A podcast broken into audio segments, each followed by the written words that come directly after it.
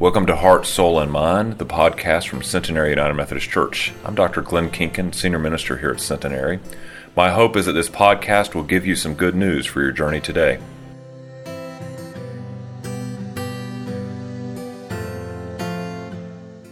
Our scripture lesson this morning comes from Paul's letter to the Romans, the eighth chapter, verses one through eleven.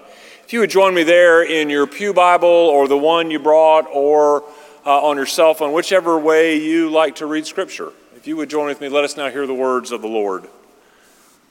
Therefore now as no condemnation for those who are in Christ Jesus, for the law of the Spirit of life in Christ Jesus has set you free from the law of sin and of death.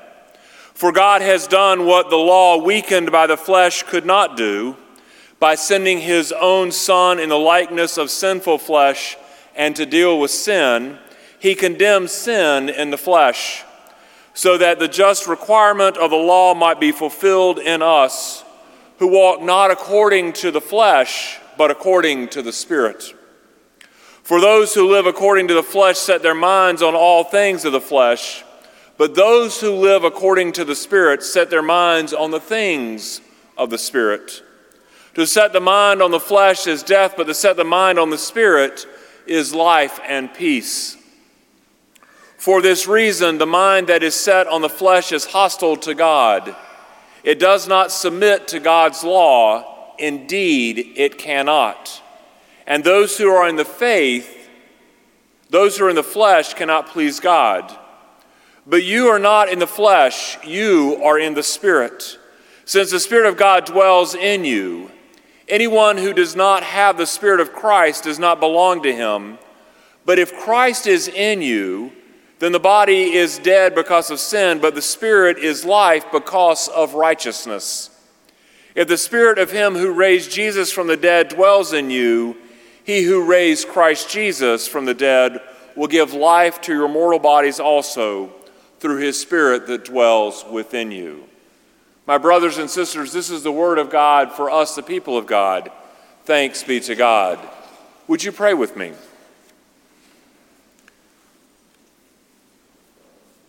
Almighty and gracious Lord, we ask your humble blessing on us gathered here. And as we hear your word read and proclaimed,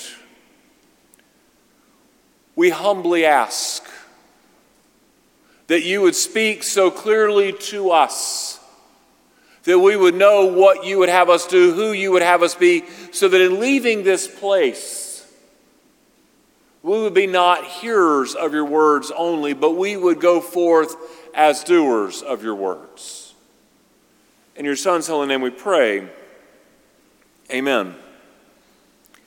So I think it's fair to say that if you spend any amount of time on the internet, you realize that it's this vast source, this vast sort of collection of all kinds of information. Some of it is helpful, some of it is not, and some of it's just entertaining to watch. And if you think about that, then you think about the world of theology. In the world of theology, there is theology that's out there that is really helpful in getting us to understand who God is and what God is about. And some of it is not so helpful, and some of it, because it's not in our tradition, is very confusing. And maybe even um, it's foreign to us. Now, where this kind of all comes together, this idea of the internet, this vast collection of information, and the vast world of theology, it comes together in a song that was shared with me this week by one of my colleagues. It's what a man who uh, he subscribes to a, a theology that is more end times, more Armageddon, more rapture driven, this sort of this turn or burn mindset. But he's written this song, and his whole idea behind it was to educate and inform. And so as this as we watched this video, it was full of all kinds of interesting couplets such as this: doom and gloom coming soon, rapture comes at night or noon. So we got thirty minutes. Um, or it's got others like Antichrist, he's not nice. Or the final one, you can't win, you can win, I'm sorry, you can win, just don't sin.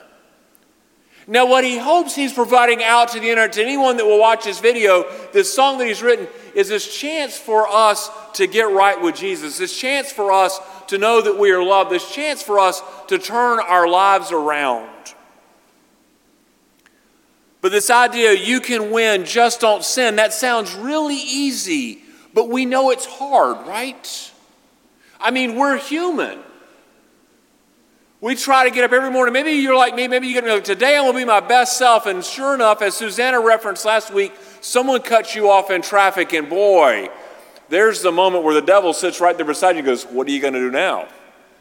You're going to wave or honk? And you don't know. See, it's hard to get this idea, this duality of our human nature and what God wants for us.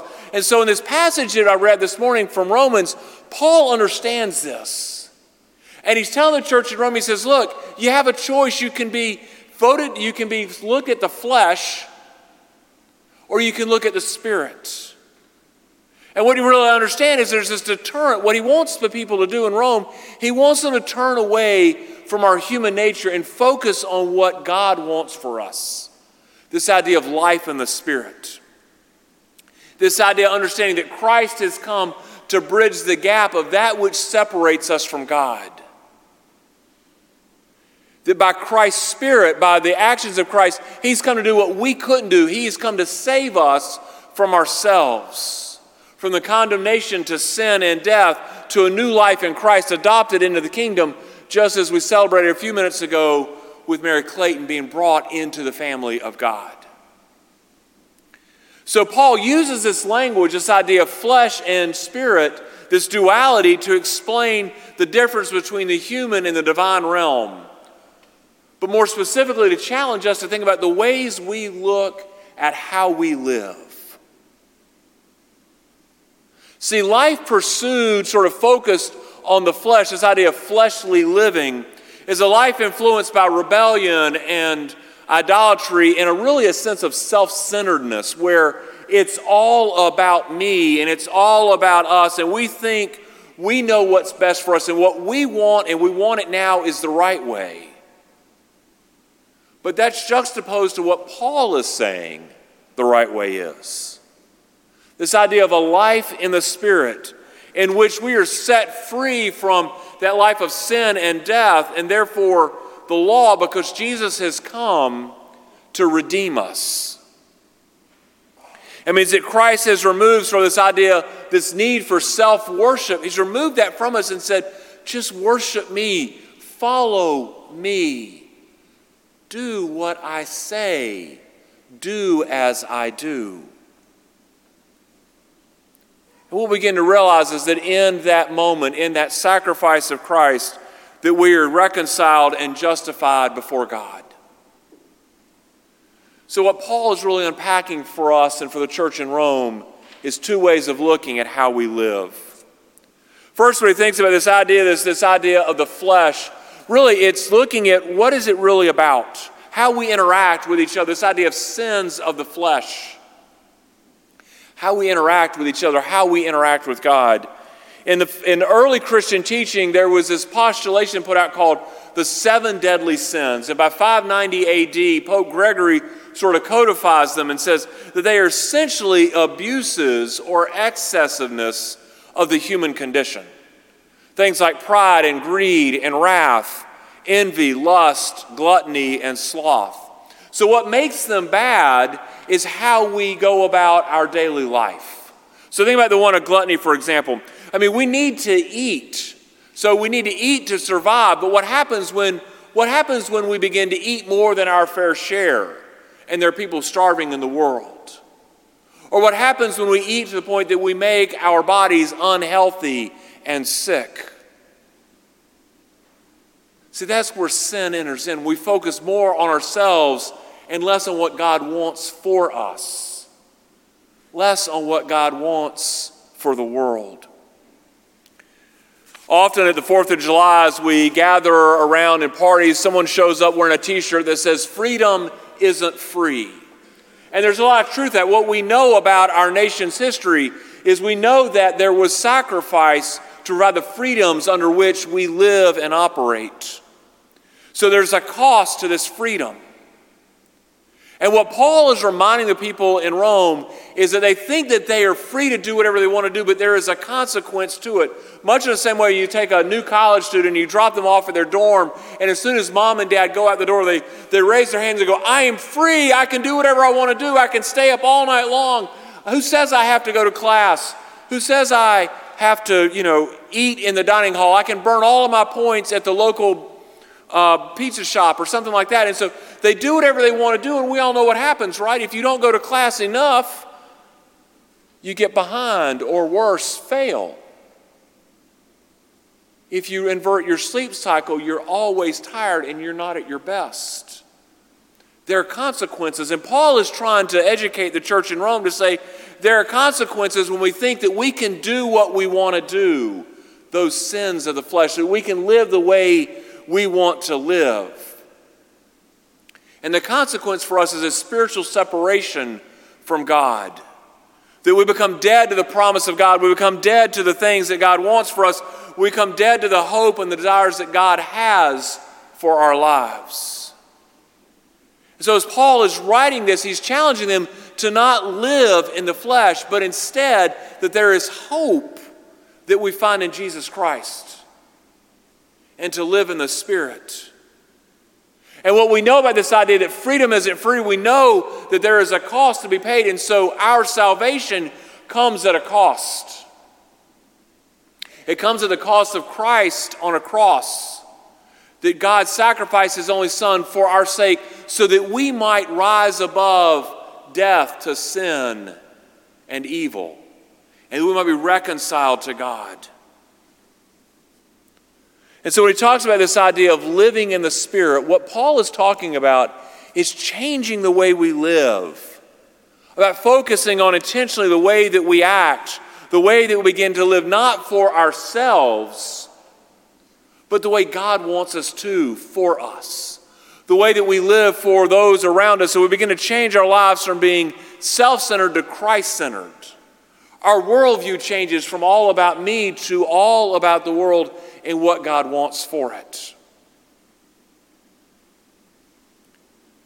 See, Mahatma Gandhi, when he was uh, looking at the world in which he lived, he sort of looked at it and he came up with what he called were social sins. He says there were seven of them. Things such as wealth without work, pleasure without conscience, knowledge without character, commerce without morality, science without humanity, religion without sacrifice, politics without principle. See, there's nothing wrong with it, with wealth or pleasure or knowledge or commerce or science or religion or politics until we figure out how we're using it or how we are not using them, how we interact with the world. He was challenging us, those that read, that wrote, those of us that read his writings, challenging us to think about how we interact with the world around us, which is not, un, not too dissimilar to what Paul is saying, to live by the Spirit. But if you really want to get personal down to this idea of living a new life, a new life in Christ, take a look at what John Wesley does.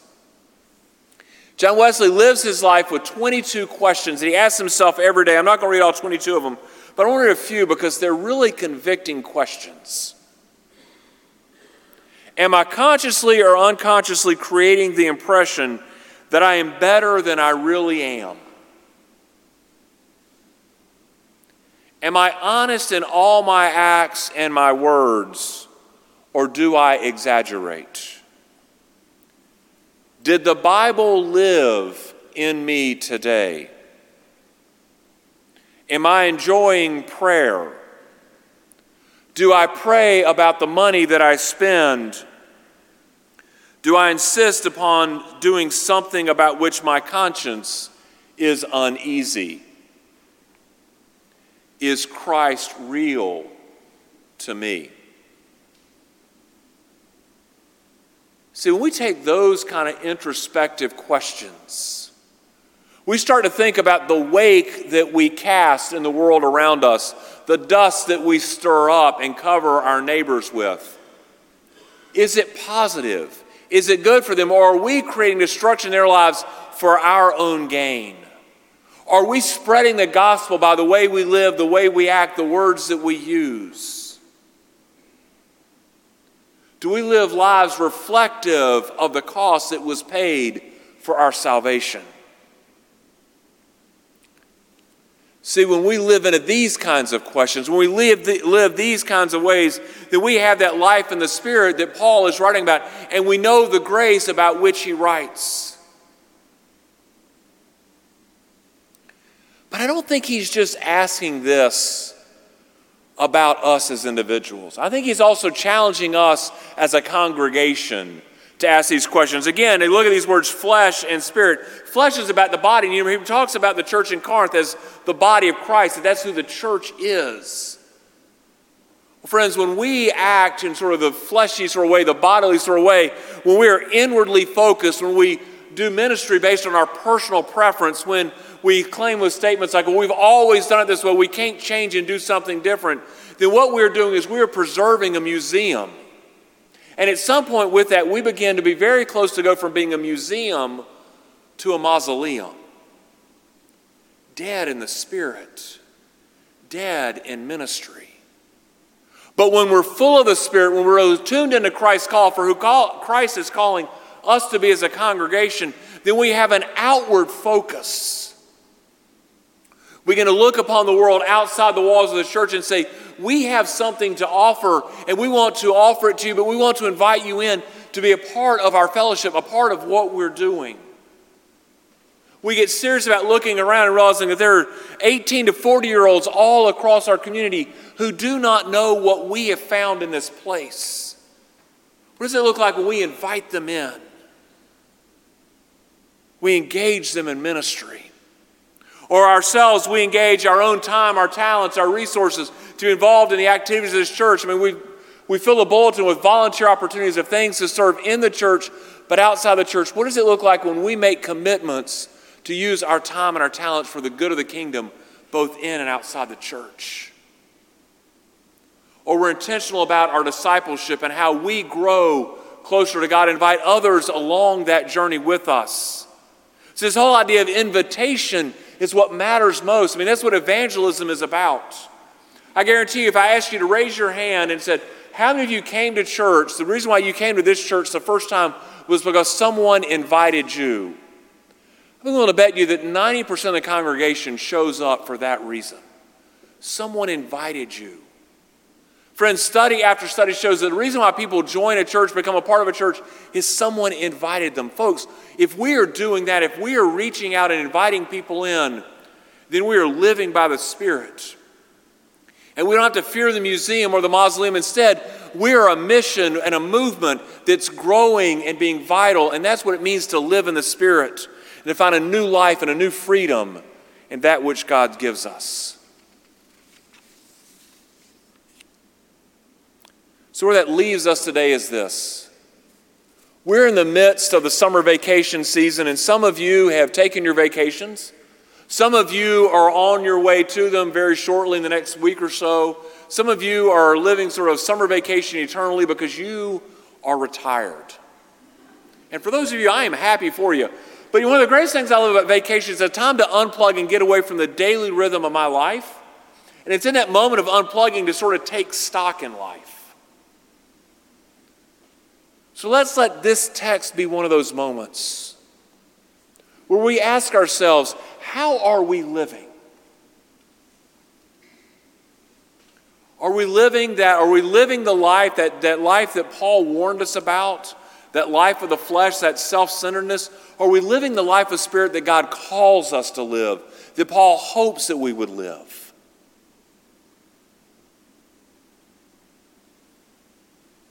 See, when we start to ask ourselves those questions and we begin to think about that, we don't have to fear the doom and gloom. Instead, what we find is if we know that we want to live the life of the Spirit, then we see the joy that comes in the morning.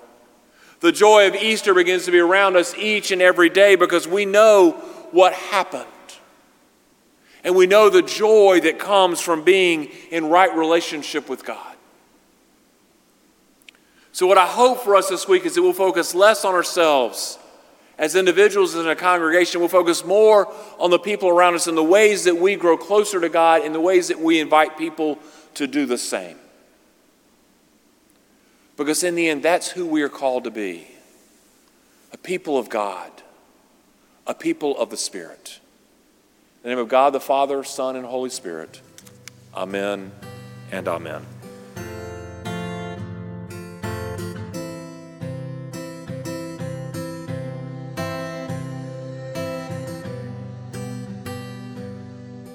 Thank you for listening to Heart, Soul, and Mind, the podcast for Centenary United Methodist Church. We hope that you will consider joining us for worship on Sunday mornings at nine or eleven a.m. Blessings.